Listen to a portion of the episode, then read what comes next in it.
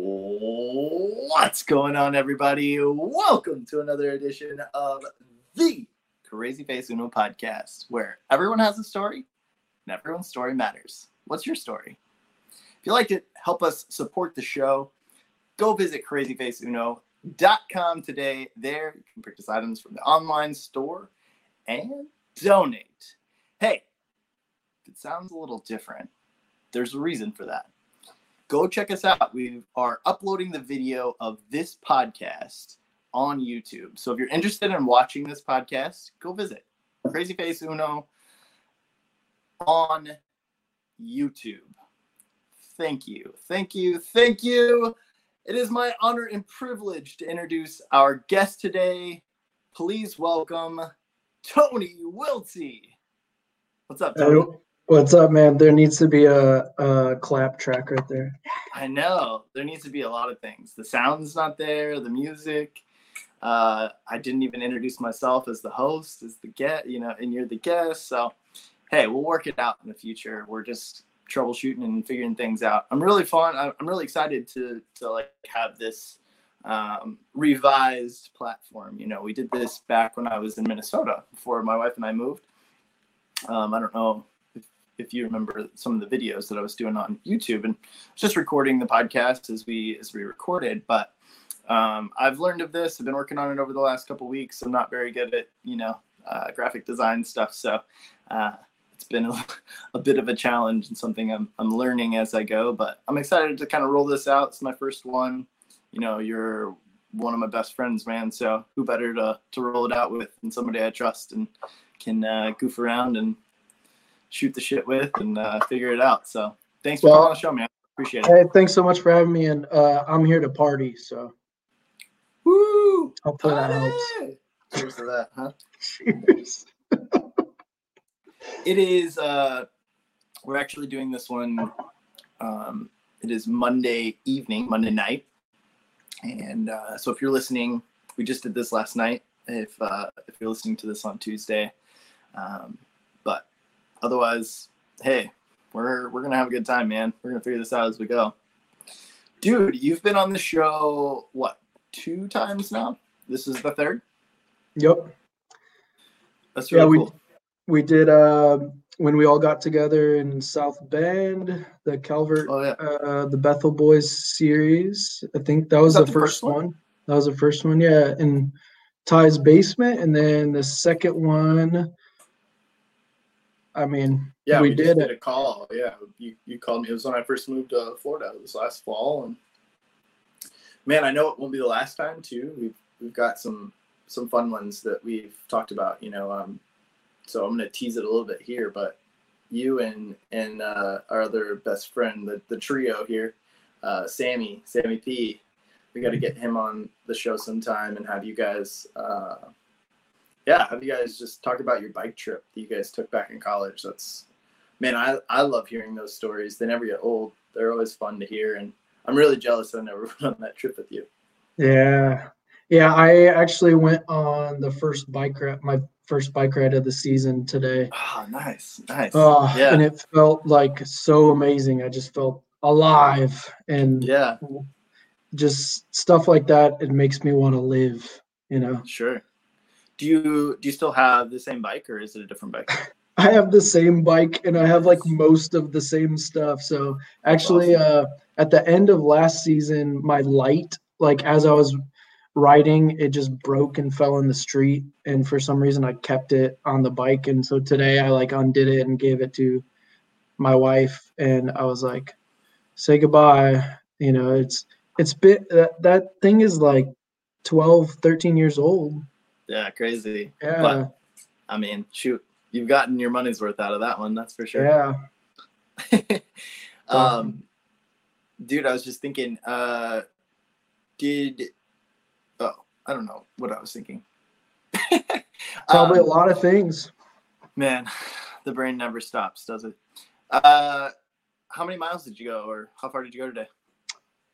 Um, I don't know mileage, but I like I basically set a timer on my phone for 15 minutes, and because uh, my wife Maria is my wife, um, and she uh, basically we we came up with a thing that uh, like a couple days a week when she gets done with work, um, she'll watch the kids, she'll take care of the kids, and I'll go do something like outside, get out uh, by myself, and then uh, a couple other days a week she'll do the same. She does Zumba. Nice. And um, so yeah, I'm planning on biking, walking, running, maybe play guitar or something like that. Just something to yeah, you know dude, refresh myself. So for sure, for sure. yeah, Yo, uh, let's talk about. Let's remind the listeners about who you are. One thing I've been doing with uh, some of my guests that I don't really know, uh, that are that are new to me as well, that aren't necessarily friends of, of mine, um, and I think it could be a cool little quote exercise if you if you're listening audio wise. I'm I'm using the quote air quotes in my fingers here, but uh, is what are three things that you would want our listeners, people to know about you? I never like the the list, the number list, unless you give me like uh, two hours to think about three things that that the list that I would like the listeners to know about me. Yeah. Um, oh God. Well, I mean, for for Sorry, these purposes. through this side side ball, uh, side I don't know curve ball. There we go. That's the one I'm looking for. Curve ball thrown at you. For these purposes, I mean, um, the first thing is uh, you and I met in college. We went to Bethel College. Now it's Bethel University. We were like two doors down, I think, in the dorms Yeah. freshman year. I was trying to think. down. Yeah, I, I was trying to think today. Like, I think it was. if I remembered- It's okay. oh, it was three doors down. Okay. Yeah. Like, I think like, maybe it was two like the hit band. Because there was there was uh, Alex Kiefer's room. And then someone I think- else's. Yeah, someone else's. Um, a couple quieter guys, and then you guys were in the corner, and The- you had three roommates. Yeah. The loud ones. Ooh. Yeah, I was trying to think today if I remembered the first time like I actually met you, and I I Mm. didn't remember. Do you? Yeah. Um, I like Sam and I had been there early, right? Because we were there. We had been there already like a week, so we were pretty settled in Oh, and felt pretty right. good about things because we were there for soccer and preseason stuff. You guys But, were like uh, smelling and smelling Yeah, bad, and, you know, starting uh We about lost the video. st- starting some diseases in there like related to like moisture, like probably. Let's be honest. It's probably something that was happening. Bacteria. It wouldn't have been Yeah. good for uh, coronavirus uh, these Yeah. days. No. uh, uh, if you're watching on and listening, probably you probably heard it. I, I almost I've got the camera kind of like propped up on this box, but the box is a little too small for my little tripod deal. Man, guys, we got some work to do on this uh, video podcasting, but we'll get there. We'll get there. Just be patient with us. It's going to be a cool little feature. I'm, I'm pretty excited about, but uh, I uh, apologize for any of inconvenience noises and weird shots of my ceiling you just saw. yeah, dude. Um, as far as like remembering when you came into Bethel, I remember Derek and you both. I think you guys came about the same time, didn't you? Well, good old D Rock. Yeah, probably. Yeah. Yeah, I run with Derek Griffey and Jake Robaska and we were I saw a picture of him recently. Jake. oh cool. Yeah, he's looking good. Yeah. Yeah, he. I mean, I've we haven't really talked in a long time. I mean, probably Yeah. mostly since college or maybe a couple times in between, but um yeah, he was I guess I don't know him presently, but I mean, he he he was uh he was like he's passed away. He is currently living to my knowledge, but um he was he was an awesome guy. um, yeah. a really like very very talented guy musically he plays he played plays so many instruments, uh, and the bass definitely w- was his his specialty. So You think when they were putting you guys together, they were like, "Oh, they're all musicians. Maybe they'll be like a band." uh, that would be cool, but actually, uh, we chose to be together because we knew each Oh, other. Oh, we like Derek and I were in a band together in high school. We didn't go to the same high school, but we were all part of the same uh, church youth group. Yeah. And uh, so, yeah, I think actually we all played in that band, that youth group band. Mm. At least all of us That, at some uh, point. yeah it was River uh, Valley. River Valley. Yeah. Yeah, River Valley Church. Interesting. Interesting. Mm-hmm. Interesting. Well, dude, you you mentioned that um, you have a wife, Maria. I do. Maria. Maria, And- Maria. You also have two gorgeous, fun, funny, cute, adorable little girls, Alicia and Esperanza. hmm Boom. Yeah, uh, Sunday, Sunday, Saturday was Mother's Day. This, Sunday. this past weekend, yesterday. Yeah. It's been a long time. Uh, and uh, you know, I I like hardly ever post anything on Facebook. Yeah. And you know, some people will post like like it's like written like it's like a personal note written to their like partner and say like Yeah. Maria Wiltse, you are the best mom to our two kids Yeah. and whatever. But obviously it's not totally for that person. It's like at least how how how I understand it is like anyways, I felt that on Sunday. I was like, I want to post something or I want to like share to like a group or something. Be Yeah. like, my wife is a kick-ass mom and she's an Yeah. amazing wife, an amazing woman. And I, I, I did not do it, but uh, I mean, I told her, and you know, things like that. But I, I guess I understand why people do that. Uh, it Sure. totally makes sense because I was like wanting to do it. I was like, oh, I'm gonna get on the on Yeah. Facebook and go at it. Well, I think you're right. I mean, I think there is an element that's like it's not just for the other person because if it was just for the other person, you'd just write them a letter, right? But I think Yeah. there's something about putting yourself out there and saying like it's like proclaiming your love for someone, you know? And I that's what I wanted to do on Sunday. But I Hell did not. yeah. Uh, I did not.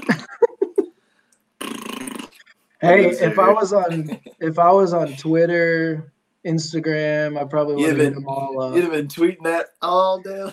TikTok, uh, Jip Jop, Flip Flop. What's your hat, dude? Um, Venice Beach, California. I I actually got it here in Indiana at a Kohl's like for like two bucks, but I love Venice Beach. Venice Beach is Yeah, one of it's my favorite beaches in California. I think that in Santa Monica, Yeah, It's cool. I like it. It in, looks like in uh, LA area.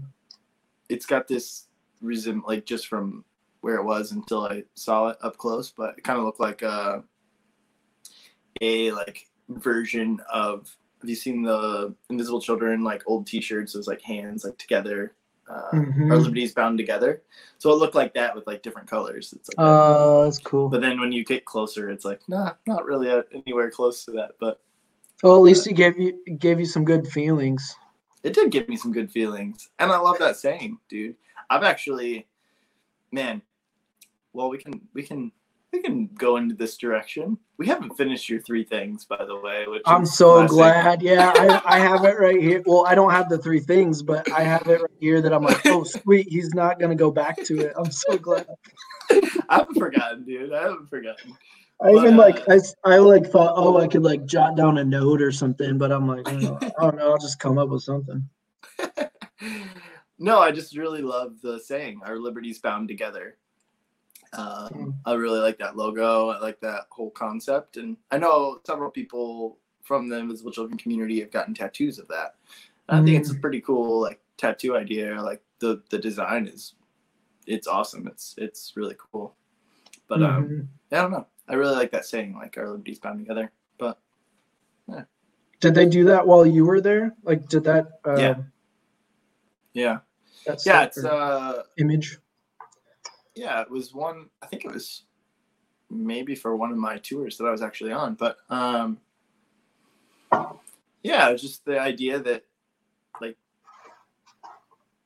you know the conflict that we were trying to you know make an effort to to solve and eradicate the LRA, the Lord's Resistance Army, which was abducting children and women, um, killing people, and still are, uh, by the way. So if you're listening and you're like, man, this guy talks about invisible children too much, well, Mm. tough luck. Go, go listen somewhere else because it's probably gonna be a common theme. But uh, yeah, I mean, our liberties bound together, and, and the whole concept was, I think when they merged, it was the first tour that we did that was pretty much completely centered around the conflict not being in Uganda. It was kind of like out, you know, it's in central, um, like Central African Republic, the DRC, uh, you know, Sudan, all those different places. And, and so we had even some people on tour that weren't necessarily,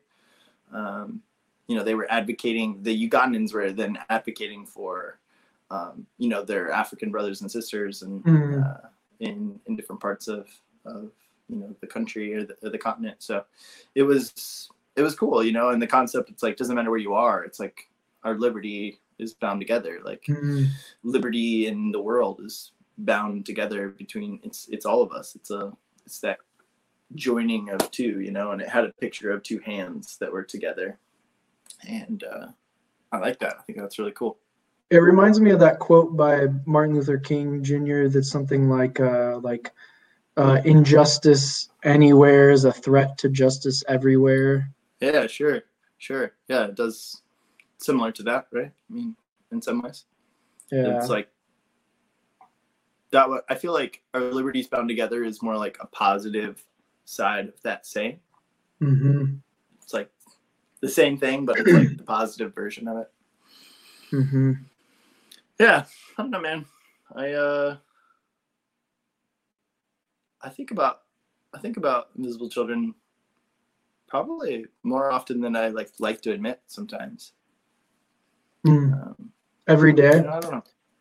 Mm, every week.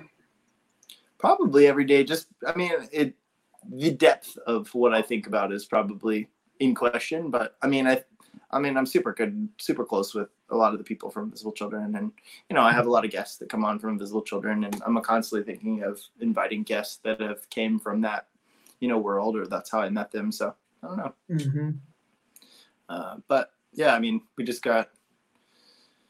I mean, we get updates still, you know, as former staff. We still, it's it's all like former alumni, so it's like an alumni update, and it's just internal, and it's just people that have formerly worked for Invisible Children, and we get these emails sometimes, and you know, it's really cool. It, it, it really makes us, at least it makes me feel like I'm still connected, you know. Um, That's cool. sometimes we get information that's like, hey, like we're giving this, please don't share this anywhere. This is private information. You know, like we're gonna post this once we posted it, like feel free to go. But um, which is how things operated back when I worked there too. Is you know, we still did all the same things. We updated the alumni, we updated people. There's Facebook groups with, you know, that we share things and are constantly connecting with with one another. So I don't know, it's Mhm. it's cool. It's there's a it's just this community of people. You know, it's like college. Imagine, you know, we're still friends from college. We're still friends with a lot of people from college. I think, you know, we're still in connection with them. And I don't know, it's a similar experience that it's this group of like minded people that Mhm. have a common goal with you know we had so many different viewpoints of like life but we had one common goal and we worked together to do that i think that's really cool Hey, I know you put on the note sheet. Talk about the book *Sapiens*. I just keep thinking about that book as we, as we speak for so many of these different things. yeah yeah talk about it man Uh, you yeah, you recently read it right like when do you just finished it or have you finished it yet somewhat, somewhat recently finished it. Yeah, sometime in Yeah. the last in the last few weeks, I think. Uh, it was is a pretty heavy book. I mean, it It's called Yeah, uh, it. I believe it's called Sapiens: A Brief History of Humankind, something like that. Um, and uh, yeah, I'm trying. God, I, I lost the thought that I was I was going to say about what you were saying. Um, invisible children. Hmm. Well, I kind of Yeah, I, no, here, I kind of lost up- it. I kind of That's fine, lost. I'm gonna look up that. Jamie. I'm gonna look up that Sapiens book. Yeah, I've, I've got some cool little. Uh, you know, if you're if you're listening audio wise, I'm I'm looking up uh, the book. Brief history of humankind. Um, yeah, it's it's a it's a good book. Um, you can see it if you're on YouTube. You can see the image of. Kind of know it's yeah, *Sapiens: Brief History of Humankind* by say his name, Tony. Yuval Noah Harari. Harari. I I believe he is Israeli, and he originally wrote the book. I think in 2011 in uh, Hebrew, and then since then, it's been translated in like 20 some different languages. I think, and I believe I read that he. I think he had maybe one other person help him, but he was the one who translated it from Hebrew to English, which is Whoa! Wow. very very fascinating and like very difficult you know uh yeah. to Yeah. my knowledge that typically does not usually happen like the author translates the book himself so Yeah, that's cool. And I really like I don't know if he does it. I know Rogan talks about this all the time, but he's like, I really like it, you know, I don't like it when the authors don't read their own book. And I'm the same way because it's different. Like you get more inflection and you get more meaning from it when the author reads it. I don't know, I don't think he does, but um I do like that. I'm gonna I'm gonna read the summary if I can find it. Oh. yeah he sounds like a really interesting dude um That's a long summary. well it's a long book man yeah, true. it was All right. intense but i was into it So if you're watching, the reason I'm leaning over here is my computer's down over here. So that's why. If you're listening, it doesn't really affect you, but um, all right. So from a renowned historian comes a groundbreaking narrative of humanity's creation and evolution, a number one international bestseller that explores the ways in which biology and history have defined us and enhanced our understanding of what it means to be humans. 100,000 years ago, at least six different species of humans inhabited Earth, yet today there is only one Homo sapiens, which happens what happened to the others and what may have happened to us. Most books about history of humanity pursue either a historic or a biological approach, but Dr. Yuval Noah Harari breaks the mold with this highly original book that begins about 70,000 years ago with the appearance of a modern cognition. From examining the role evolving humans have played in the global ecosystem to charting the rise of empires, Sapiens integrates history and science to reconsider accepted narratives, connect past developments with com- contemporary concerns, and examine specific events with the context of larger ideas. Dr. Harari also compels us to look ahead because over the last few decades, humans have begun to bend laws of natural selection that have governed life for over the for the past four billion years. We are acquiring the ability to design not only the world around us but also ourselves. Where where is this trending us and what do we want to become? Featuring 27 photographs, six maps, and 25 uh, illustrations. oh We'll yeah And we'll stop there. I won't. I won't butcher that. that makes summary. me want to read it Yeah, I won't butcher that summary anymore. So, uh, but yeah, it's a really good book. I've I've listened to it on Audible. Um, I, it's one of those books that, like you were talking about. It's it's super in depth. It's uh, it's very deep. It's very detailed, and man, if I'm not like physically reading a book like that, it's it's sometimes really hard for me to like um I don't know, just hold on to the information and like like not lose it. Yeah, so same here. um you know there's definitely some things that I remember from it, but you know it's, it's a lot it's like more recollection when if, if someone was to talk about it but yeah it's really cool i know that it definitely you know even in the summary it's kind of like the sociology of like life of like our humankind you know it's yeah, I like how, he, he mixes like biology, like I said, biology and Yeah. uh, history, right? Which yeah yeah, is like sociology is in there. But I like how it had the bi the biological part.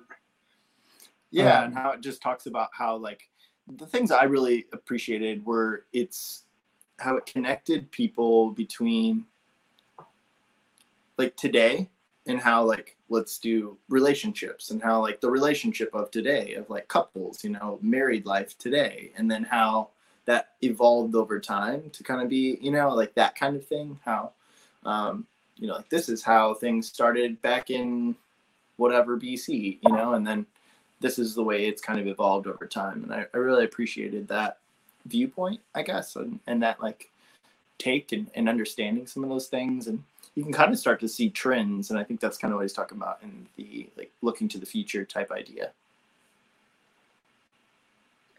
Yeah, and there's there's oh man, there's just so many things.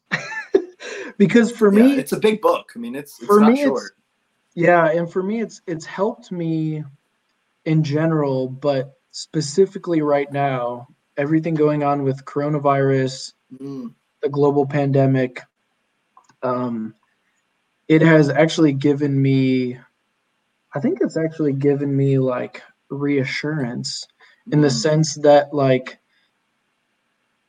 based on history, like this is nothing new. Like sure these things have been happening. It, it doesn't diminish what's happening and the people who are dying and people who are and so many people losing their jobs and you know. Yeah it's Doesn't terrible. i mean it's, it's, it doesn't take away that it's a terrible situation and terrible time for the world. Right but but it, for me it's been helpful to be like okay this actually things like this actually uh, have always happened throughout history and people i mean the people throughout history based on what he said you know like it would just happen like the the plague uh, in the medieval times like i mean people would stay Yeah. in their homes and i Yeah. mean people would die and people would get Yeah. sick and um Can so you, and, can you imagine some of that? I mean, gosh, man, like we we've lost a lot of people in the world to the coronavirus. You know what? It, what it, it's like a lot, like eighty thousand or something like that. That's been like documented or whatever, something like that. It's it's an absurd number, and yet there are times in the history of humanity that we lost more people than that. I mean, yeah wasn't the like Spanish flu like million, like something like that? And like some of the other play, like the different things, you know, that have gone on, and and that's just what we know. Like we don't even know. Like, yeah And then there's people like Genghis Khan, and like he, I've heard I, I don't know this for sure. This is uh, hearsay from another podcast, also known as the Joe Rogan podcast, but.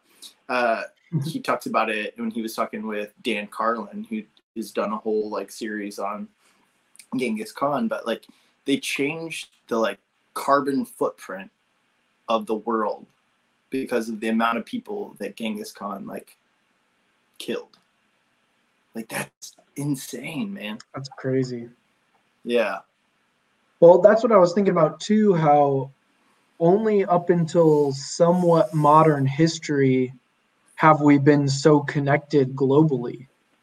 Like, way, you know, I mean, that's just a very small snippet of history where we've been so globally connected. That's what he got into through the book of Mm, how, you know, different bands or tribes of people way, way, way back in the day um, you know, there were Homo sapiens and there are different other type of, uh, I forget all the different you know type of Yeah. uh, Homo breaks it down. Yeah. Homo erectus and Homo Yeah.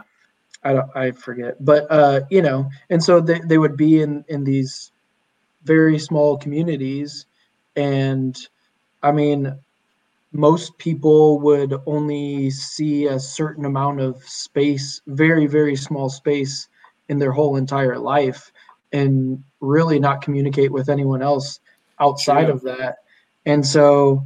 And as time went on through all these different things like um colonialism, like imperialism, uh, you know, trade, and a, a bunch Yeah. of different things. Uh, uh, the world just became more and more connected. But it's just it just blows my mind to for a number of different things to think, wow, what is what is what is our lives like? What Mhm. we know uh so many of the things like it has only been like that for like a teeny tiny blip of history. It's and true. before yeah. that like things were totally different. Yeah yeah. Yeah it is it is kind of crazy to think about you know that aspect of things for sure. Dude you should check out there's another book uh uh maybe it's just called tribe. Tribe by sebastian Junger it's a shorter one but it's talking about like tribal like the tribal mentality of like Mhm. humanity. Um it's another good one. It's a short little read you know. I think like audio wise it's like five or six hours Mhm. compared to compared to sapiens which is like 18 to 20 or something like that. So when you put that in context it's like a little bit different.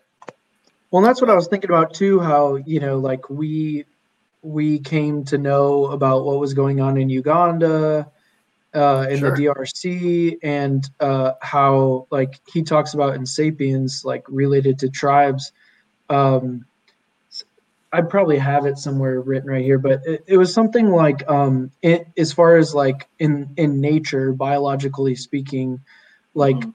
there are very few or like no species that like basically you know care about their whole species as a whole if that makes sense. It's like Mm, in like uh human tribes yeah. uh yeah and homo sapiens included or at least used to be um it, and so i guess that kind of made me feel a little bit better because i was like man like if i don't really care about someone who lives like on the other side of the world i mean maybe i should like look at myself and whatnot but the other part of me is like well i guess it's been like that for like Kind of millions of, part of it. like thousands and thousands of years so yeah. Yeah it's it's interesting. But it said Uh, how I, I had a conversation it's kind of switching gears though so go on why don't you finish why don't you finish what you're saying? Well, uh, he just said how I, I think he know he he cited a few examples, maybe yeah uh, how like ba- basically it was like majority, if not all species, like I mean for the most part, just like you know care about their their small community or whatever. Um, like uh, chimpanzee is not gonna like you know go out his way to save typically like another chimpanzee that's from a different tribe you know yeah yeah. 100 miles away or whatever. Interesting right? I mean yeah. it's pretty interesting. So up We- until somewhat modern history is when it started we started turning to this like global like human which is part of like humanism. Um you know like like we're hey we're all of equal value. We're all on the same page. We're all in this together you know that type of deal which i'm Yeah. for and i i like that but at the same Yeah. time you know obviously part of me is like okay i don't care about that person because i don't know them at all and they live you know thousand miles away so Yeah, it's it's really interesting. This is where I was going with this. Is that I had a conversation on the podcast with uh, Maria Crawford. Uh, so if you're listening and you haven't checked out that podcast, go check it out. It's it's really good. She's uh, she's a fantastic gal, and um, we got to chat. But she's actually in her graduate program for counseling, and uh, one of the things that I don't know how it came up, but we were talking about empathy, and I feel like it ties in with like what we're saying here. Of does I asked the question: Is empathy innate? Like, is it is it something we're born with?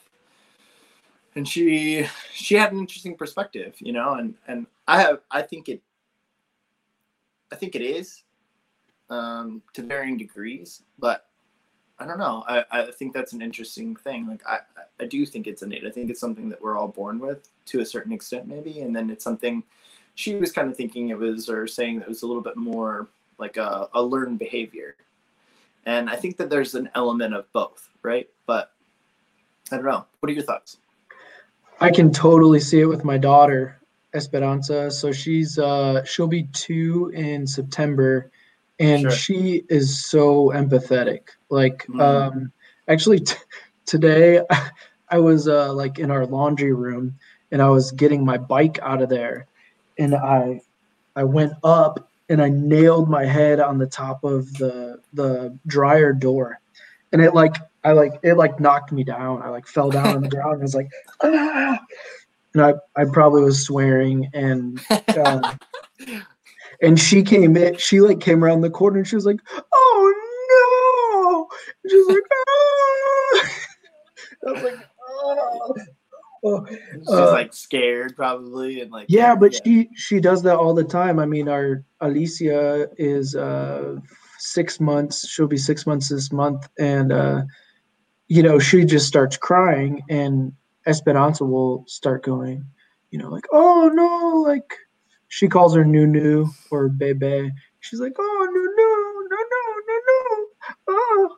And even even in the i mean part of it may not be empathy. It may just be like these are the people who she knows. But even pretty much every morning whoever goes into her room to to get her out of her room out of her crib um she'll go like mama she goes through like the family list she's like mama bebe so or cute. nunu and then she's like papa um so yeah i just see i just feel like she's so empathetic and I mean, I'm sure she has learned. Hopefully, she has learned some of it from us in the short amount of time. Yeah. But it's, uh, yeah. I mean, it's it's just there.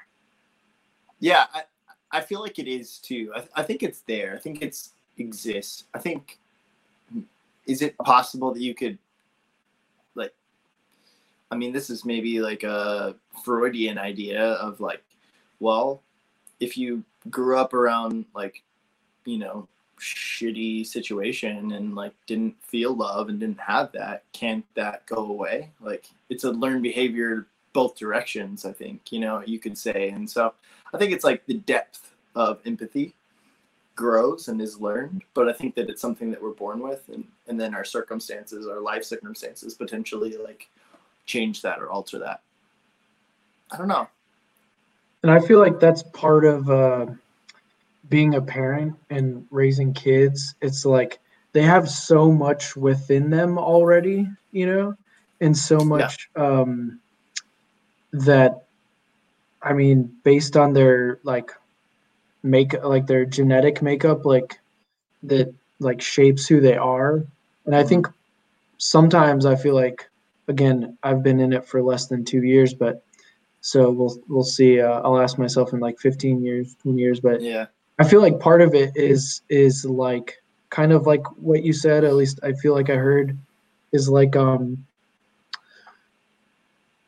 like things that are already within them. It's like trying to make it so that they keep those or so that those like grow. yeah Oh, like Yeah, it's yeah, yeah. uh yeah. I mean, I I just see how but the magnitudes of how those grow is based on in a lot of ways like you right i mean it's like as parent as as a father and in their Mother, environment, I mean, right?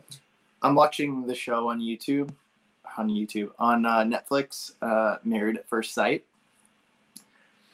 bro I haven't heard about it. i love stuff like that i love those kind of shows like Wait, can I, love, get? like- can I guess it before you tell me anything about it?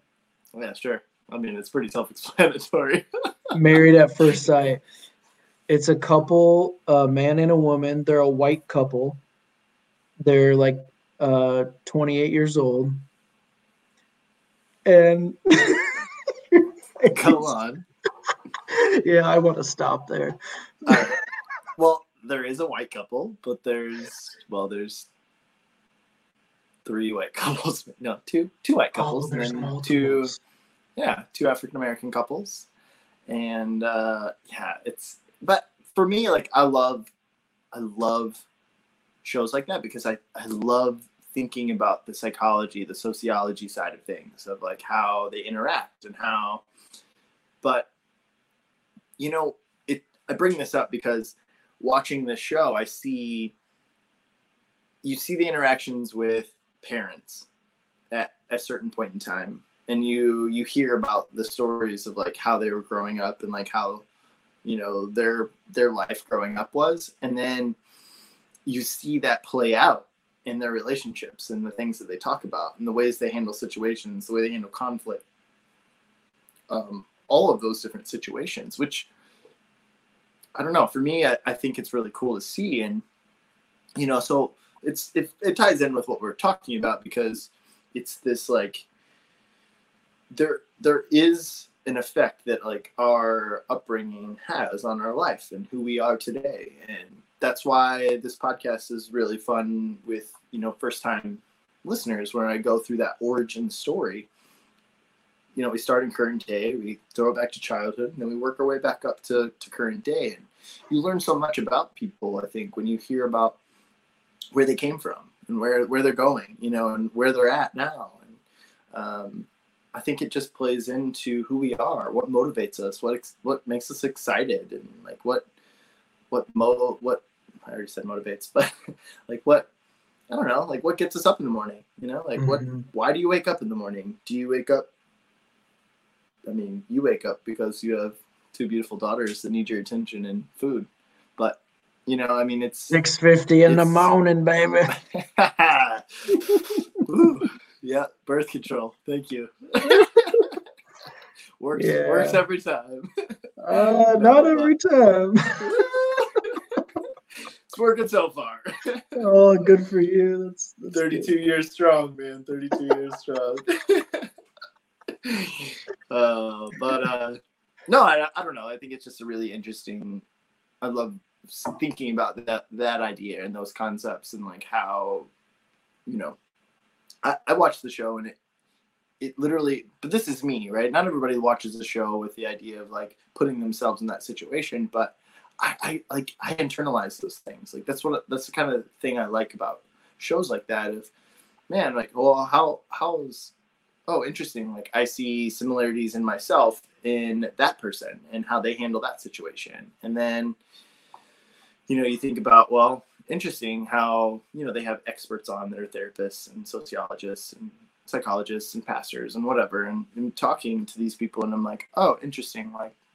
I'm going to answer that question. You know, like how has that affected me? And you look at, I don't know, just even relationship stuff. Like, oh wow, that would be a really fun exercise. I was telling Dana, my wife, but I was like, man, that'd be a really fun exercise to do. You know, like we should do that together. It's, they had like one that was like games where it's like, I don't know, they had the different suits meant different things, and then they had one that was just like questions in a bowl where they they put um, sticky notes on each other and they put blindfolds on and then you had to like grab the sticky note and then the person read it and then you had to answer the question with your blindfold on. And i don't know it's just like they're exercises but i think they're like really positive. I think it's good stuff. I mean I would love to do that stuff. right like can can you like learn about your spouse more than i mean these people have they literally met their their spouses on their wedding day. Like they oh, saw Oh, them at the like at the altar. And this is real life. Yeah, yeah. So they like they're married contractually. They're married. Everything's married. They learn about each other. They have these experts that have like paired them up and like interviewed them and gone through different things and like had different counseling sessions and whatnot. And they pick these groups, but um, and so they're they're just trusting these experts that they've paired them with somebody that would be a good fit for them. And wow. it's really cool. I mean, it's really a cool experience. And it's eight weeks, and you're learning about you know people in a two month span and you're married and they get to the end and they get to make the decision, I guess, whether they divorce and they enter into it knowing that it's a, a thing. But I don't know. I, I've been married for going on two years now. Been with my wife for, I don't know, six years. Let's just say six. I don't know what it is. We, we we talk about it so many times. We've we've gone back and figured it out and forget. And I don't know. We all both of us like you, you ask my wife, she doesn't know either, so I don't feel bad about it. but uh, yeah, I mean, like I'm still learning stuff about her. She's still learning stuff about me. You know, I'm changing. I'm trying to adapt and adjust and be the best version of myself. And man, like I know my I know my shortcomings, and you know, I'm trying to to work towards those things. I, I just don't think you can ever really know everything about someone you know mm-hmm. like it's a continual thing you have to relearn and, and re like bring yourself and humble yourself and mm-hmm. i don't know it's mm-hmm. really cool cool to think about and i don't know just that i know this started with uh, the the whole idea of you know uh, is uh, empathy innate but mm-hmm. you know being products of our environment products of people that we're around but I don't know. I think I think all of that plays in and, and ties into who we are as human beings, and that's ultimately what it is. It's like understanding ourselves and understanding how we interact, how we handle conflict, how we handle these different things, and all of those things are continually changing and learning and bending and, and adjusting, and um, you know, based on based on the people that we have around us. I mean, I don't know. It's it's an interesting thing. So it's a fun show. Maybe not for everybody, but I love it. I'd like to check it out. Yeah, it's cool. It's fun. I mean, I love those types of shows. Yeah, I yeah, that's uh like what you said about how we're continually changing changing and growing and yeah, I I've read some uh have you I feel like we may have talked about it. Have you or have the listeners heard of um hey.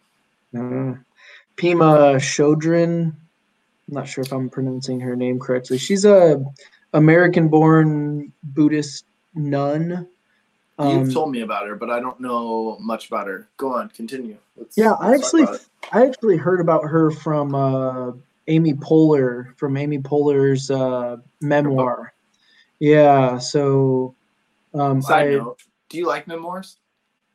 I love memoirs because I love people's stories, and it's like I, I mean, I always have, I have, I have like a huge list of books that I want to read, you know. So basically, yeah. whenever it's like, oh, I'm on to my next one, I just pick from there. And so I have a lot of most of the memoirs that I've read recently in the last four years or something have been um, like uh, comedians, and uh, I guess I've done like the Obamas. I've read uh, I read Michelle Obama's book and one the one uh, Barack Obama's book. But yeah, it was it was Amy Poehler. She was talking about Pema Chodron and how you know she just her her books really affected her in a great way. I, maybe like when she went through her divorce or something like that. Um, but yeah, anyway, I've only read two of her books. One was on meditation, and the other was called Welcoming the Unwelcome, which I think mm. is hmm. her most recent one, maybe 2000, maybe last year. I think it came out. There's another one that I think is her her like most well-known book, and I want to say it's called When Things Fall Apart. Okay. Um, that sounds really familiar to me. So. Yeah, and I think that's the book that Amy Poehler referenced, which uh, you know I still would like to read it. I've I've listened to her some like Pema Chodron, like her uh, just some teachings and um, yeah, I I guess I've you know I I grew up I grew up in the uh, my faith background is Christian, like evangelical. Yeah. And uh, so right there with you, brother. Right there with me. So um, I'm glad I'm I don't feel alone. Uh, and so so right there with you, brother. so anyways, but like, you know, I mean, maybe your experience, my experience, I had a lot of great experiences in general in the evangelical church, but um, there seems to be, uh, I guess this is probably a common trait in conservative and like fundamentalist religious groups, sex anyways, but um, you know, there seem to be like a like certain things you just stay away from.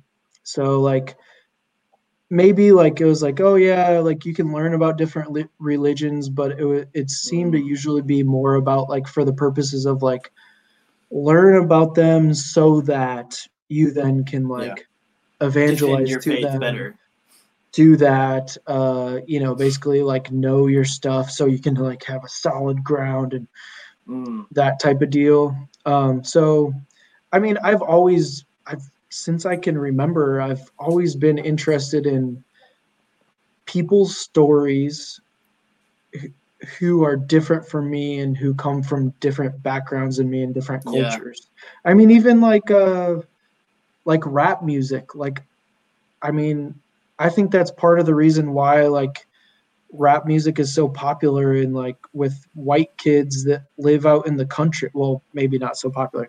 It was somewhat popular. Like I taught in a small rural uh, school that was like pretty much 99% white kids. And I mean, country was very popular because that was part of the culture. But also, there was like a yeah. decent amount of kids that liked hip hop. And I really, I I was in like suburban culture. Um, I mean, a little bit of diversity, like ethnically, racially, but majority white. And yeah. and uh, I just for some reason I I just that was one specific music genre that I liked, like in middle school uh, and high school. And uh, but I can look back now and be like, oh, it was cool. It was like for me, it's like reading a book. It's like you get to be transported to this other world that you're not used to or you don't know about. And when you listen to the music or read the story, it's like you're there. Uh, yeah. You know, you get to see things and experience things that you you wouldn't because of where you live and where you're from. I think that okay, a few different things. Hold on to your shorts here. Yes. it's very interesting how music can evoke emotions.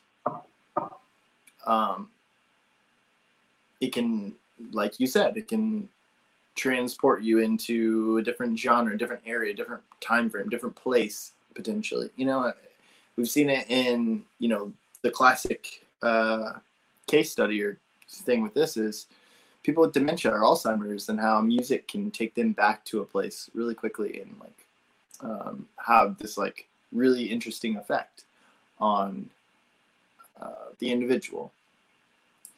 And I think that's really interesting. I think that's a fascinating I mean, concept. Um, linguistically, like, I don't know, just is it the words? Is it the sound? Is it the music? You know, like there's so many different things but we we did experience this in our you know conservative christian background uh, tony i mean worship music uh, the the gospel music that you hear and listen to i mean this is something that i don't really appreciate i don't really like about you know the christian faith um, is some of that feels because it is easy because you are capable of like evoking a feeling um, from music, and I, I question its.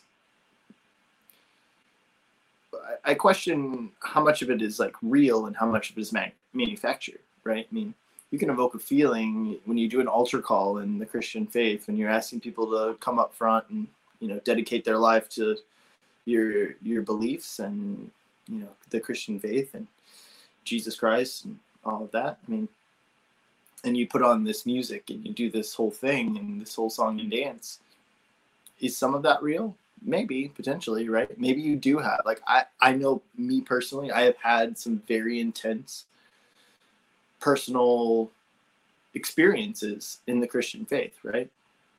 But i also i just like as i get older i, I question some of that and i go well i don't know like i was also trained to do that when i was in youth ministry with you uh, in college. I was also taught how to do all of that. You know, how you set the scene, you set the mood, you lower the lights, you know, bring up this whatever. And bow, bow, bow. Yeah, I mean, there you go. There's another example how music can evoke like love making, you know, like I've been really trying, baby. Yeah.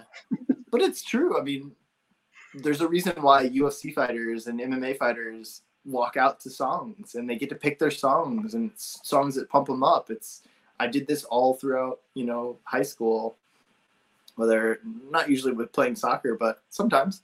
And then specifically with wrestling, I was always, you know, headphone headphones on, and uh, I had my song. You know, it was uh, it was, uh, was my it? song. What was uh, it? Won't back down. Tom Petty. Oh yeah, R.I.P. Yeah, baby. Tom Petty. I know. I mean, that song just I still hear it and I'm like, oh yeah, let's go. Like, I don't know. I would get so anxious and so worked up that like I need something to bring me back down. It's a little slower pace, but um, you know, I don't know. Music is really interesting. It it it's a has a way of penetrating uh, the mind and and really hitting hitting you in the heart, hitting you in the soul, and evoking emotion. And I don't know. It's really interesting to to experience. Mm-hmm. You've you've uh you're a drummer. I am a drummer that I have not played drums in quite a long time. But yeah, the you're still a, you're still a drummer in my book, Tony. Oh, thanks, man. I um actually my first instrument was trombone in middle school. Saxophone over here, baby. Oh yeah. um yeah, the old the old T bone like this. And uh, yeah, my dad called me T. That was my nick, one of my nicknames too, T Bone. So I, I was that nickname. T Bone played the T Bone. I know. I can always tell if anyone calls me that. Like very minimal people, you're one of them. It's like, oh yeah, they knew me and probably knew my dad at some point yeah, um, from high school or before really college. Like it, though, do you? No, I do like it. Do you? No, okay. it's just well, yeah. I've gone away from saying it and calling you T-Bone because I didn't feel like you liked it, so I didn't. Oh no, I, I like it. My dad, my dad is the king of nicknames. He will, he will take your name, even if it's a one-syllable name, if it's like a three-letter name, and he will knock that off, knock it down, make it smaller and smaller, and usually it just turns into like one letter or something. So, yeah. Uh, yeah. So he he had a bunch of nicknames for me. Uh, Did you have my sister like in high school, like outside of your family, like by friends? Yeah, T Bone, uh, Wilts, T Wilts, T Wizzle, Wilt Dog, T Wizzle, uh, T Baby. Uh, I think actually Ty Ty Grant called me that, so maybe that was T-baby. more college. T baby, yeah. hey T baby. Um, yeah, probably a lot more. My so yeah, but my my dad probably came up. Well, my dad came up with some of those, but I mean, anyway. T Bone's T Bone's great, man. It's so good. Yeah, he's he's he's the king of nicknames. I don't remember where we were going with that. Oh, trombone was my first instrument. Mm.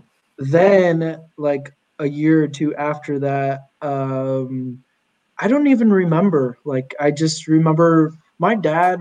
Uh, I, I really appreciate that, this about him. Like, I can look back and really see how he, like, um, supported my, you know, my my music uh, le- sure. learning yeah, learning instruments. Like he basically through introducing me to different music, different types of music, and then um, he played guitar, and so like I would see him play, and so actually. I don't remember. I think maybe I just liked drumming. I think maybe I just would like drum on stuff. And I think he just got me a drum set. And so I I got into drumming um, I wanted to switch to like percussion in the band, but it mm. seemed like it was a little too far gone. I would have had to do like private lessons and then get caught up with, you know, a year or two people that had been playing, and I just didn't do that. Um, and then like um, I think my freshman year, summer before my freshman year, I started playing of uh, high school. I started playing guitar, and I just basically my dad had a Mel Bay's uh, chord book, which is from like the I don't know, 50s, 60s, old school. It's just like it's a picture Yeah. of like a, a like a hand, you know, like someone like Oh, playing playing a chord like on the guitar, and then it's like it shows like a diagram of like you know your index finger is one, your ring What or note am I playing? middle is two. You're you're probably rocking that uh that D maybe I don't know D seven suspended. yeah, I don't know. Everybody on the audio is like, what are they talking about right now? Well, you're missing out uh, if you're just doing audio, people. Yeah, exactly. I was holding my fingers up like I was playing guitar. So I don't know what else. It's like, what my note am I playing? You're, you're number one in my book too, Tony. You're number one in my book too, man. um, so yeah, then then I yeah I basically just picked up guitar and I started playing chords. My dad taught me like a few chords. I mean, he from what I remember, he just mostly played chords, and usually Yeah. like when he would get drunk, he would go into the basement and pull out his guitar and just be like. and get like really emotional like into the music um Maddie, remember uh, one of our friends that he, he uh, passed away a couple of years ago, but um, he taught himself how to play. I remember him doing that. Dude, okay, so if yeah, I i mean that's like, basically what i did Right. Yeah. Like, what's the? I'm assuming. I mean, it's obviously repetition. It's like learning anything is like over and over and over again. I mean, it's how I feel about the podcast. If you listen to the first one to now, it's it's much different. Um, but also, like music, you know, like learning those chords. You know, your finger where your fingers are supposed to be playing. You know, uh, you know the different uh, chords.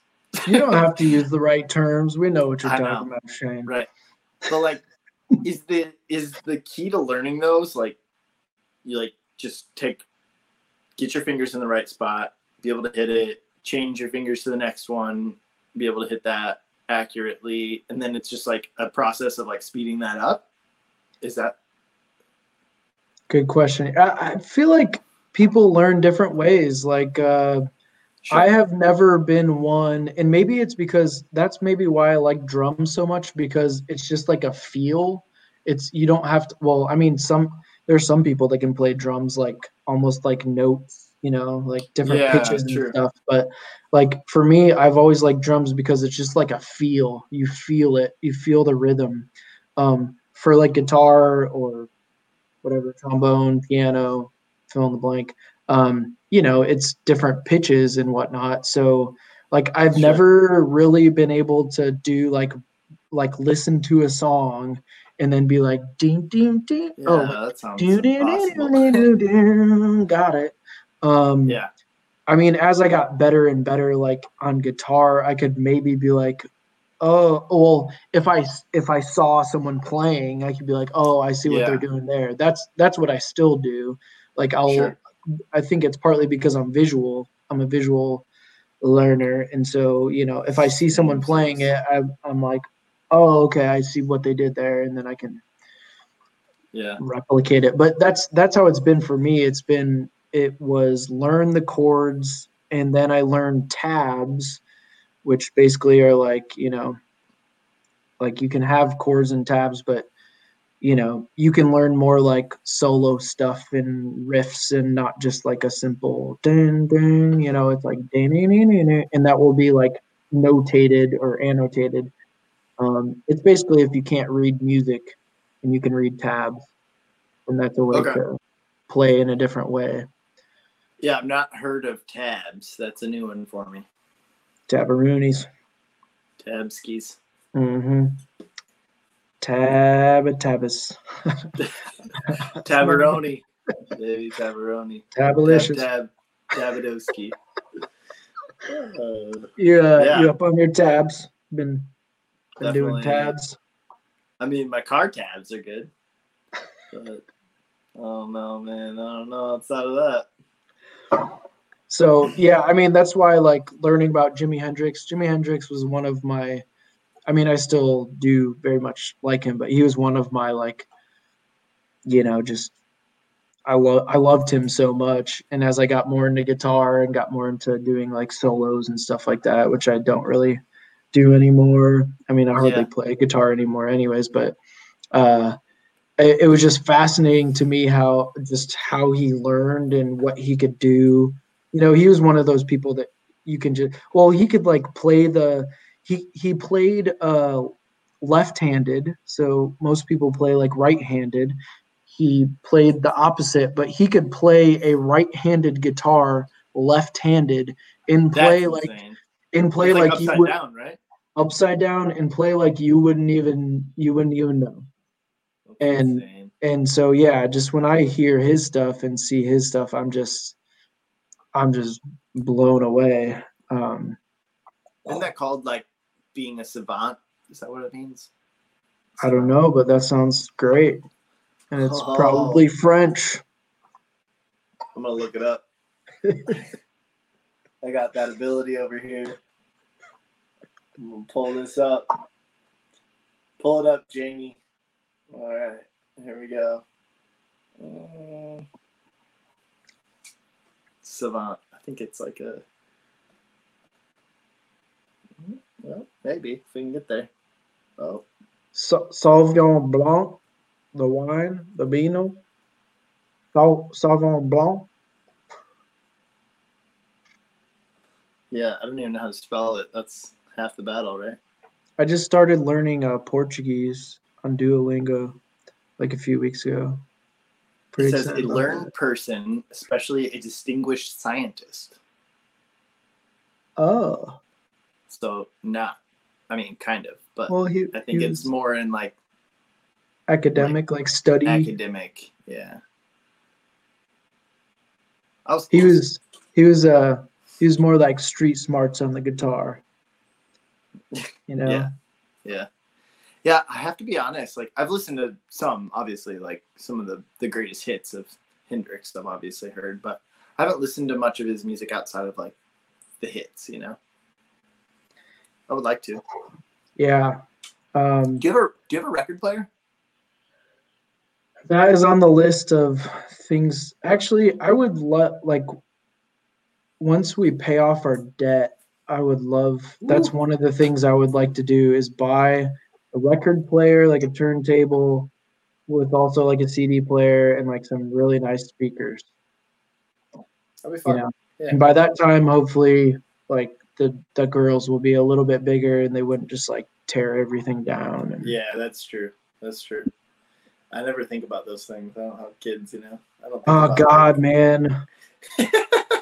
before, like a couple, a few hours ago, before we we we started, I have plants that I'm growing inside to transplant outside. You know, yeah. sooner than later. Uh, I have like a like a black like tray, right? Right. And yeah, I, you showed me that. Yeah, and so you know, I don't know how many plants like 20 plants or something. There's 20 compartments, and I've spent a lot of time and care. You know how it is. Like you take care yeah, of plants and stuff. Plants. And uh, so, like, anyways, oh, beautiful plant. And so half of the day I put them in a certain windowsill because they get the most light, and then the other half I move them over here, actually right here, and uh, so that they get light, right? And so usually like, Get it. Before Esperanza gets up from her nap, I will pick up the tray and put it on this table and then move it so that basically she can't touch it or she can only just like kind of touch it. Going. And like she had, we had, I had bathed her and everything, and she was ready for bed. And then like I just heard Even worse. yeah, and then I just heard like I heard like, and then like no, no, no, no, no. She like she says like no to stuff that like after she does it. She's like, no, no, no, no, no, no, no, no, no. And uh the whole tray, like all the shit was out on the on the floor with all the soil and all the plants. So oh, we'll see. I mean, I put them all back, and we'll see if uh, I'm thinking maybe a couple might be gone. We'll see if they recover. So anyways, thanks for uh, being there for me while I possibly mourn. Yeah, while I, you know, maybe start mourning the death of some of my plants. There's always more to be had. What uh what all do you have growing there, sir? Um, so we live in an apartment, and so we have a we have a big sized balcony. Oh yeah, you've been to our place. Yeah, it's great. It's huge. Yeah, like I- wrap around.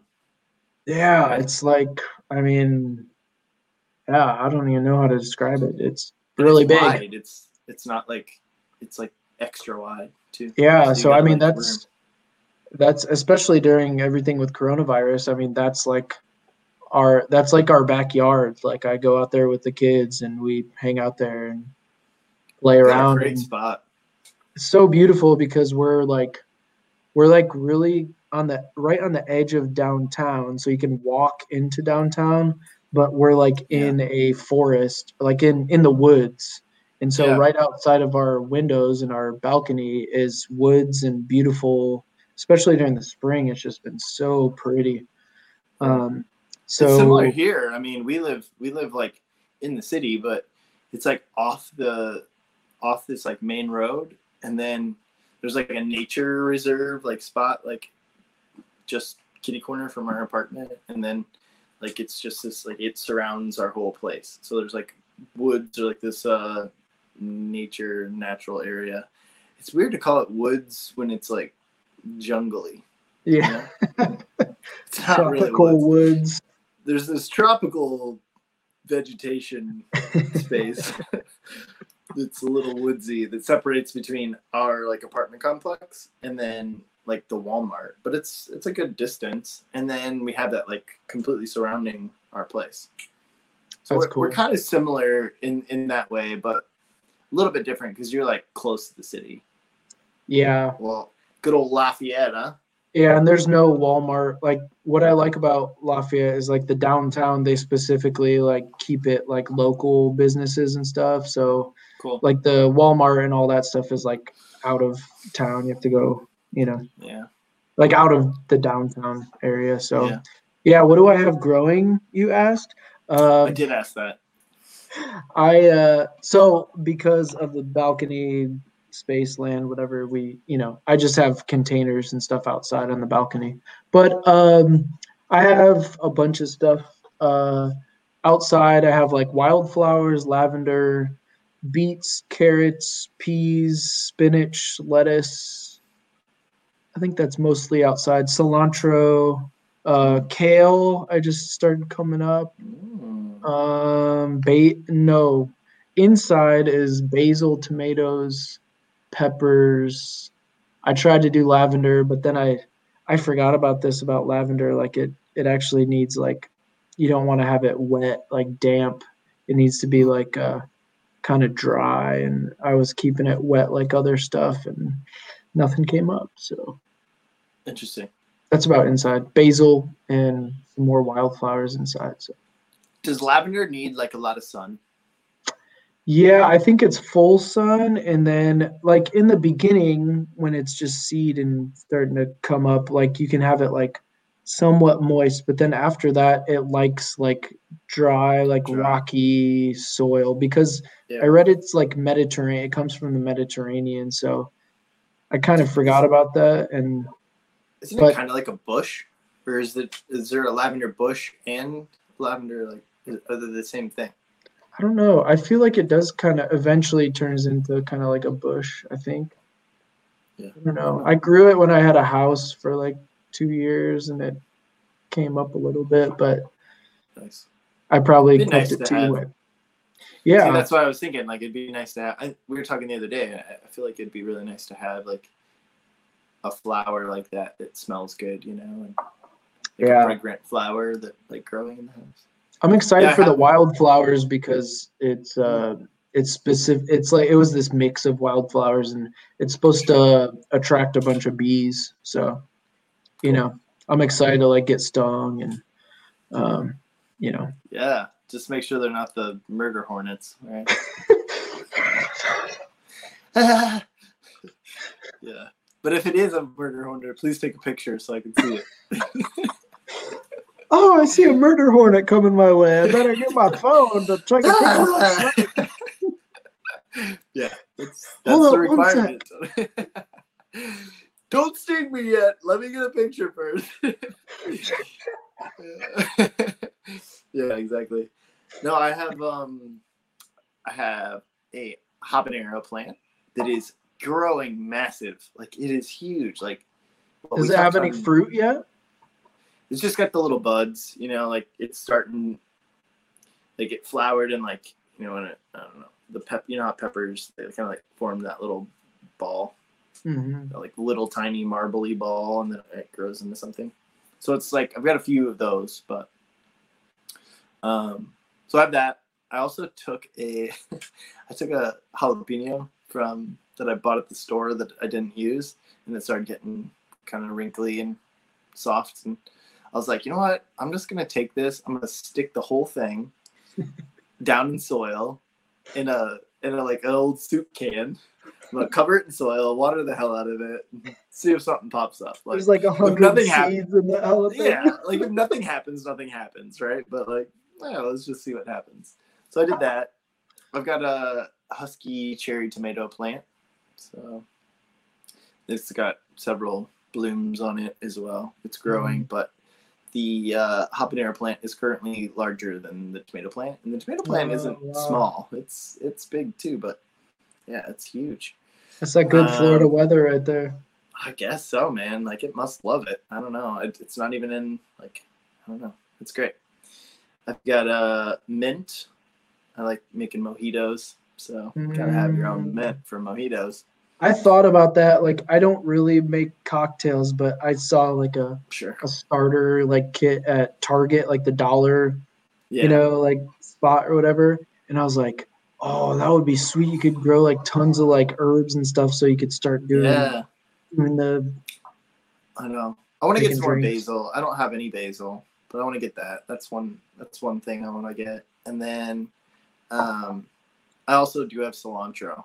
Cilantro is weird. Like the store cilantro and like grow like homegrown cilantro. Like I've never had good luck with cilantro. Oh, Actually, no. he- here's a funny story. I had some back in Minnesota, and there were new little sprouts coming up, and I thought it was a weed, so I pulled it Oh, because it looks like a weed. It's got the like, like spiny like leaves, you know, where it kind of like yeah. pokes, and then like, I don't know. So I had yeah, good success when I when I had a garden at my house Nice. for a few years, and we had a lot of cilantro, and it was it was really good. And then I you like you know you can like keep it like don't Yeah. totally pull all of it, and then it forms the like the little coriander seeds. and then- Oh, Like you can You use that. Well, you yeah you can dry those and use them like in cooking and stuff, or oh. you can use those to plant like the next year. it still has that same like cilantro taste. No. It turns um, into coriander. it. Yeah, that is like coriander. Like cilantro is like the leaf, and then coriander is like the little ball. Like once it's like, what is that called? That turns to seed. Yeah. Yeah, Whoa! I didn't know that. Yeah, it's pretty cool, man. Man, you just blew my mind. I gotta look into that. like legitimately, that's like really cool. I didn't know that at all. That's really Yeah, cool. I don't really have much Cool. experience with coriander, but sounds like you might have a little bit more than I do. I mean, I like to use it in recipes. Chicken, it's great with chicken. You gotta be careful. That stuff will overpower. Well, strong. well, because isn't it common in like Indian dishes? I'm trying to think. yeah, think. it's a it's an intense spice. But yeah, I mean, coriander goes in like some of those curries and those different things for sure. okay. Um, I want to use so I want to use like mine. I want to make a salsa. I have this one like roasted tomato salsa thing that I do. It's like you take a pan and you like blacken, you know, the tomato, the skin, and all that, and then you like blend all that up, and it's like got this like charred, smoky. Like you do that with Mm. corn and tomato, and so Oh, you've got yeah. this like the corn and the tomato are both like charred and delicious. It's the best one like that made. I made some homemade salsas in the past, so Mm, know. that sounds good. that. Yeah, it's pretty fun. pretty exciting. Yeah. What um I get excited about talking about plants and gardening. I love plants, man. They're like they're like my I don't know, like my other children other than my dog. Maria told me that they're that um they're like my children. Yeah. Seriously, I, I did the similar thing today. Like you were talking about how uh, you took your, you know, you take your plants, you move them in one window, and you move them somewhere else. And I, I do that sometimes. Like I'll move my plants on the balcony uh, around a little bit so they have more sun Mm-hmm. at certain times of the day. But I did that with my. I have several cactus, you know, cacti. And, uh, Yeah, so I Oh, put them hey. out in the sun today. to interrupt you, do you remember when uh when we did the um the uh, cross country trip? Um so for the listeners, we went we drove from Indiana, South Bend to Dallas, and then I went to Yes. San Diego and spent the summer there, and then Shane, you went to San San Antonio Antonio. spent Yeah. the summer there, and then you, you drove from San Antonio San Antonio to San Diego, and then Yeah. I had a flight back to Indiana, but I like forfeited my flight, and we drove from San Diego back to Indiana. Do you remember when we were like Arizona ish, and we like found those like those little like cactus things, and they had like The- needle like this The needles? cactus blossoms. So yeah, on- we like it picked out you the- can buy them. So you can buy them at the store. Like you can like especially down here. Like you can go to there's this like uh farmers market like thing that Dana and I go to, but you can buy them like in the store. The nice thing about those, they don't have the needles. Oh God, I remember our hands, and they were like it was like they were like clear, like you you could Yeah, kind of see like- them but not see them, and it's, It's like a it's like having a splinter that you couldn't get out. yes. Um, But I feel yeah, like we stopped at a. It was like a. I don't know if it was a reservation, like a Native American reservation, but there were like Native Americans that were selling like art and jewelry and stuff, yeah, was it right? And I feel like they Wow. told us about those. Maybe.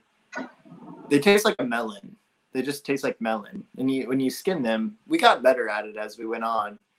But like you just peel it, so you like hold it and like try to hold it and like peel it off and then find another spot that you can peel so you can hold that spot and then peel the rest of it. But yeah, it was good. And then and then avocado toast with Oh, uh, with honey. Remember that? oh dude. so good. uh we were eating like I mean we were eating like rabbits like we didn't eat much at all like we I don't know we were just like eating to survive like Well, because we just slept in our car. yeah it was And we stayed with a friend in Iowa, Tracy. she Oh, it was at the Catholic Worker. I think Tracy lives in uh Minnesota in St. Paul now Well, last thing I knew, she was still in Iowa. I think she's in St. Paul Minnesota I think she's like down from where I used to live Oh wow. Yeah. Fun fact but yeah we did uh we did San Diego we drove from San Diego to the Grand Canyon I think that was our first. We did like one long, like nine hour trip, right? So Yeah. thank goodness, dude. Think I was thinking about this. Like, I drove like 18 hours straight from San Antonio. I left at like nine o'clock Oh. at night or something, and drove straight through the night. I Oh, made it to horrible. San Diego at like I don't know eight, nine a.m. something crazy like that. You know, it's like super early in the morning. Um, we hung out for a couple days, which was really nice because I Mhm. could like, you know, refresh. And then we took off from uh, from there, from San Antonio or San Diego, and we took like a nine-hour drive. We just beelined it there. Saw the Grand Canyon. Spent the next day. We slept in a we slept in a park. I think we talked about this on the podcast last time, but Oh yeah, Dude. we probably did. oh god, we it was so cold. Like So cool. so cold. Like maybe I don't know. It, it probably wasn't even that bad, but we both came from San Antonio that year. Had like the most hundred and plus degree days like in a row like ever. It broke some stupid record. I don't know what it is about me and like going to different places and like experiencing record breakers, but God, like there, I did the same in Minnesota, but the opposite direction when I moved there. Like, Uh, nah, I'm good, man. I've, I've experienced the hot of the hot and the cold of the cold. Uh, I've experienced it all, and now I live in Florida. But yeah, it was super cold that night, and we had we both had just like sleeping bags. Or I had a sleeping bag. I don't think you had one, right? I don't. just- I don't think I had bring one. anything. I had a sleeping bag. We had a fire. We like bought hot dogs or something, marshmallows, and like had it did it up, you know. And I, did we even like? I think we bought a, a six pack or something. Maybe I don't know. Maybe we didn't. I don't even remember. I don't remember either. I don't really remember 20 drinking in those days. We weren't even 21 yet, so I don't know if we Oh, I think. I. Yeah, I think I turned 21. Yeah. Oh yeah, I was 21. I was 21. I was my junior year. too. Yeah, we just didn't drink a whole lot because Bethel and Covenant, and whatever. But uh, yeah, dude, we we started this fire. We're like, ah, it's getting kind of sleepy. We're just sleep around the fire, you know. Try to go to bed. Try to lay down there, and uh, yeah, it was really. You know what I think it was? I think we used one sleeping bag as like the base that we Yes. laid on, and then the other to like cover, right? Yes, or some Something like blanket or something. Something like it was that, not yeah. much at all. a sheet or yeah, I don't know what it was, but I don't know, man. But it was so cold. At some point in time, we decided that it was like, dude, we got to spoon, we got to snuggle because this is this is cold. And, I'm It's freezing. survival instincts, man. And then it wasn't maybe 15 minutes later. I was like, bro, I'm going to the car. Like, I can't do this anymore. I I don't know never we thought that the car time. would be warmer. I just thought by the fire would be warmer. right. And then we got in there and it was like, oh, Yeah, we learned. you you stayed there. You didn't come right away. You came like thirty minutes to an hour later. yeah, that's were why. like- Because I was like, oh, the car's not gonna be warmer. It's gonna be cold. Like, yeah. The fire's warm. So I put Uh, my hand in the fire and I was like, third degree burns. No. it was Dude, my it. favorite my favorite memory from that trip though is uh, the um, uh, Monument Valley. Remind the- me, Utah. Utah. We stopped at the Sonic before we got there, right? We stopped at the Sonic. It was late at night. I think it was like eight or nine at night. Like it was late. Um, we were hungry, so we stopped at Sonic, got some food. We were thinking about just like staying right there, like move, like just driving up the road a bit and like sleeping and calling it a night from driving. But we talked to that couple. Somehow, one of us, I think it was me, I don't know, one of us started a conversation with that older couple that was sitting there at Sonic, and they were like, "Where are you guys headed? What are you doing?" You know, we're like, "We don't know. Like, any suggestions? What should we see?" And they were like, "Well, you need to go to Monument Valley. Like, you, you got to check it out. Like, have you have you ever heard of that?" And we're like, "No." And they're like, "Oh my gosh! Like, drive now would be perfect. Like, drive now." Drive there, and then like the morning, the view is gonna be beautiful. We're Yeah. like, okay okay, cool. So I think it was an extra like two hours out of our way, an hour and a half or something like that. It wasn't like a, it Oh, was, it was close, that. but it wasn't like super close. And we're like, okay, let's do it. We parked in, they have like a hotel there, motel or whatever, small little thing. And then, so we parked in that parking lot, slept in the car again because we're not sleeping anywhere else. Too cold. And then, uh, yeah, the morning you wake up earlier than I do. So you woke up early and you came and I remember you like knocked on the window. And you were Oh, like, dude, you gotta see this. And I was like, Ah. ah. because it was pitch black when we black, pulled in. You could see these like darker figures, but you you didn't know. We didn't no idea. We didn't Google it. We didn't look it up. We had no idea what we were, what like where we were at or what we were about to see. We couldn't see anything. I mean, it's like the middle of nowhere, Utah, and I think it was like ten thirty, you know, 10, 10 30 at night, something like that. Yeah. Eleven o'clock at night, super late. Yeah, we couldn't And- see anything. The colors in the morning with the sunrise and oh, mind blowing. I think you were. I, I vaguely remember you saying something like, like, uh, about like I don't know to the effect of I know it's early and you like to sleep a little bit, but dude, you gotta see this sunrise. like, you gotta see this. that was really me going out on a limb because I knew like that was taking a big risk. Like I could have got like like mauled or something. But I'm not a the animal of shame. people. Yeah, I'm not a morning person, people. I don't like it. I don't like getting woke up. It's not my thing. I remember, yeah, when we lived together, I would be like, "Hey, good morning," like, no, and you'd be Yeah. like, "Don't talk to me." Yeah, shut up. Like, yeah, I'm I'm still a little like that. If I have to wake up early like that, but yeah, I don't know. But yeah, that was my favorite. morning, That's one of my. Oh yeah, I, See, I didn't do remember it too, was but- Monument Valley. Yeah. Well, Yeah, do you remember bunch. uh there were like these wild dogs at that place? We were like sitting out like on you remember that? Like we were sitting out on like rocks, just like looking out over it must have been Monument Valley. And uh and like we saw these like dogs come out from nowhere. They came up to was- us and I think I maybe even like put my hand out. And then there was like a guy who was like the caretaker or owner of that place and came around and was like, Hey, uh, if you guys see any wild dogs around, like don't don't do anything with them. They're very dangerous and like whatever, whatever. And I don't remember that at all. I remember like I was like, Hey buddy, like how's it going? Like I don't Wow. remember if I petted him or like he came up really close to us. Yeah, I don't remember that at all, man. I'm gonna bring up Monument Valley for people if they haven't seen it, so they know what to see. Um, yeah, I don't, I don't remember the wild dogs at all.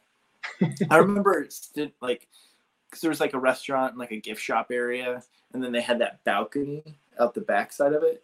And I remember we went out and like just watched the balcony, and like people legitimately looked like ants. Like they were just so small, Mm, and you'd see the car driving, but like it looked like, like just so small. mm. Um, I just remember that, but all right, I'm gonna look it up. What else? What else do you remember from that trip, dude? I mean, Colorado. We slept in that park in Colorado. Yeah. That was a late one too. I think we went straight from Monument Valley because we like went Probably to Arizona and like up, right? Yeah, I, I want to say it was outside of just outside of Denver, I think. We slept in this like beautiful Yeah. park in our car. In your car. We drove your car. Your It was ours. It was ours. It was ours. But that car, man, I can't believe it made it through all these mountains and like I just remember like going up like mountains or hills like foot all the way down on the accelerator and it was going like 50 or something, like 40 or I don't know, like Yeah, it was. uh It was in a, a Kia Rio, little Kia. uh, Rio. there we go. Yeah. All right, everybody, here we go. Check this out. Oh wow. See, I man, I don't remember like that specific those those uh rock formations. Yeah. I wish I could have remembered those. Yeah. Um, see, this was like the road in. I think. Oh, so pretty. Yeah, it was beautiful. Just beautiful, man. I just remember it was just so gorgeous. Wow. Do you Yeah, remember we picked right up? here? I don't know if it was it. It was probably in Arizona or Utah. We picked up this old, like native man. Oh Uh, yeah, we drove to the bank or something, right? Yeah, we were like on the out, like outs, like out in the country, and like I think we maybe got out to like look at some like I don't know beautiful landscape or something, and then there's this guy, and I don't, I don't know if he came up to us or yeah, he was hitchhiking. I And, think like- we just stopped. Like we would. That was totally like our thing. We like wanted to like. That was like what we thought was like the coolest thing, right? It was like, like And I don't even people like remember if he if do you remember did he like I feel like from my memory he didn't speak a lot of English or maybe his English was just a little rough or I he's. Uh, I feel like you spoke Spanish with him, but ma- am I wrong? oh He was a I Native don't know. American guy, though. I don't so- remember that. Yeah, he was quiet. He didn't talk a lot, but I don't know. Yeah, That we, would've been we were cool. asking him about his story and about people, and like, you know, I don't know. Tell us Yeah. all about yourself in the in the 20 minutes that you're going to be in our car, pal. Uh, That was that was right after Monument Valley though. okay. That would have been that day. And then I think that was the next day. Like that day was the one that we we like we we covered a lot of ground. Like when we like our Mhm. days that we like rode back. Um and I think that was the day that we drove to all day um to Denver. We made it to Denver like super late. I want to say it was like like midnight. Like it was like Mhm. super late. We weren't supposed to like stay in the park because we thought about it because there was that little pavilion and it had a little uh, chimney or like a hmm uh, fireplace or whatever. And I think we ate some food. We sat there and like ate some food, kind of looked around. it was dark in this little town. And then we just went and slept in our car in the parking lot. Nobody Mhm. bothered us, but we got up super early that morning. I remember we just like didn't feel comfortable with that spot. Yeah. That's the key. Um, Get up early before anyone gets Yeah. there. And then we drove from there. We drove like down the mountain, like down the mountains. And do you remember coming through and we stopped at the river? That was like, Oh, the Colorado River. yeah, we And shot, we, like, we swam we across yeah, yeah, yeah. We like got in it and swam. It was nice. It was like crystal clear. It was like super, looked super Oh. clean. It was like the first time we like, quote air quotes again, showered. Like we Yeah. we bathed, like rinsed our body off, and it was better than probably what we smelled like before. But it Uh, wasn't. Yeah, you imagine what that car smelled like. Like I'm sure it smelled like just bo and like intense. boys. yeah. Imagine what it smelled like before too. You know what I'm saying? Yeah. And then we met up with Tracy in Iowa. Yeah. Uh, Yeah, that was Nebraska was Nebraska was the worst. Just the like fields of grass, Yeah, flat, nothing kind of like Indiana, but without corn, worse. grass. I don't know how it gets worse, but it was worse for sure. Well, dude, it has been real. It's been really fun to talk with you. Let's uh let's wrap things up. What do you say? Sounds good. Yeah, I keep looking at the time, and I thought it was an hour thirty, and I'm like, oh, it's going over. Well, I uh, I do a hard cut with the audio podcast that I do at 1.30 because it's uh, kind of the max. My my podcast like just it's what it allows me to do, and I thought it was a good you know stopping point. And uh, you know because we're doing video, it's a little bit different, and I have to Cool. adjust things a little bit different. And I'm learning, guys. So as we go and as we you know alter things, got to be patient with me, and we'll get it figured out. But thank you all so Mhm. much. Uh, thank you, Tony. What, you want to leave us with anything? Give us a nugget. Nugget. I had chicken nuggets uh, like last night Nice. That for pretty good. Mother's Day. That's what that's what my wife wanted. Nice, nice, nice. She wanted That's awesome. McDonald's. I love that. McDonald's, man, that's good. Can't Yeah. I'm not a I'm not that big of a fan, but she likes it, and so uh, you know Well, T Bone, that's my nugget. I like it. Appreciate it, buddy, brother. Thank you for coming on the show, man. Really appreciate it. We got to get the music on there. It's really weird not to close this thing out with music, but all I feel great. Here we go. I know, I know. Thanks so All right, much for thank you having all. me. Absolutely, absolutely. Anytime. I mean, we got to get you and Sammy on here to talk about your bike trip. That's uh, that's a must, man. It'll be good. I'll, I'll, I think you two getting on here and talking about that bike trip is going to be one of my favorites for sure. I love, I love hearing you guys' stories. I think it would be yeah, it'd be great to be able to do the video too to be able to see each other. I'm sure. down. We just need Let's to get. Sammy, give him a call. We got him. We got him. Sam, got this- hey, I know you're not going to hear this, so Yeah. Right. maybe you will. All right. Thank you all so much for listening. Your contributions help us tell more stories like Tony's and stories just like yours. So thank you all so much for tuning in, listening to the show. Speaking of contributions, please visit us on Facebook, Instagram, Twitter, YouTube, all of those fun social medias. Soon TikTok. Oh man, it's not there yet, but get ready. Like, share, uh, you know, share the podcast with your friends, your family, doesn't matter. Um, strangers on the street. Welcome to everybody. Your contribution again helps us tell more stories like Tony's. Um, you can go on our online store, visit crazyfaceuno.com. There you can buy items from our online store, merchandise.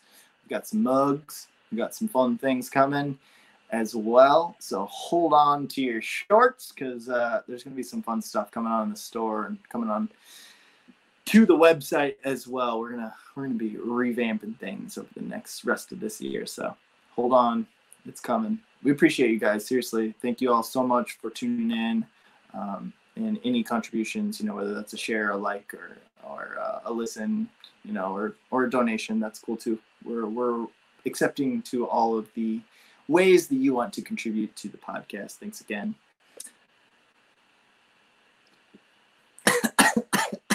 wow, what a closeout! What a real, what a real uh, ender. But thank you all again so much for coming on the show. Really appreciate it. We love you. Peace. It's over. Is it? It still says live. Yeah, it's not over. There's It's a not second over. button. There's a second button I gotta hit.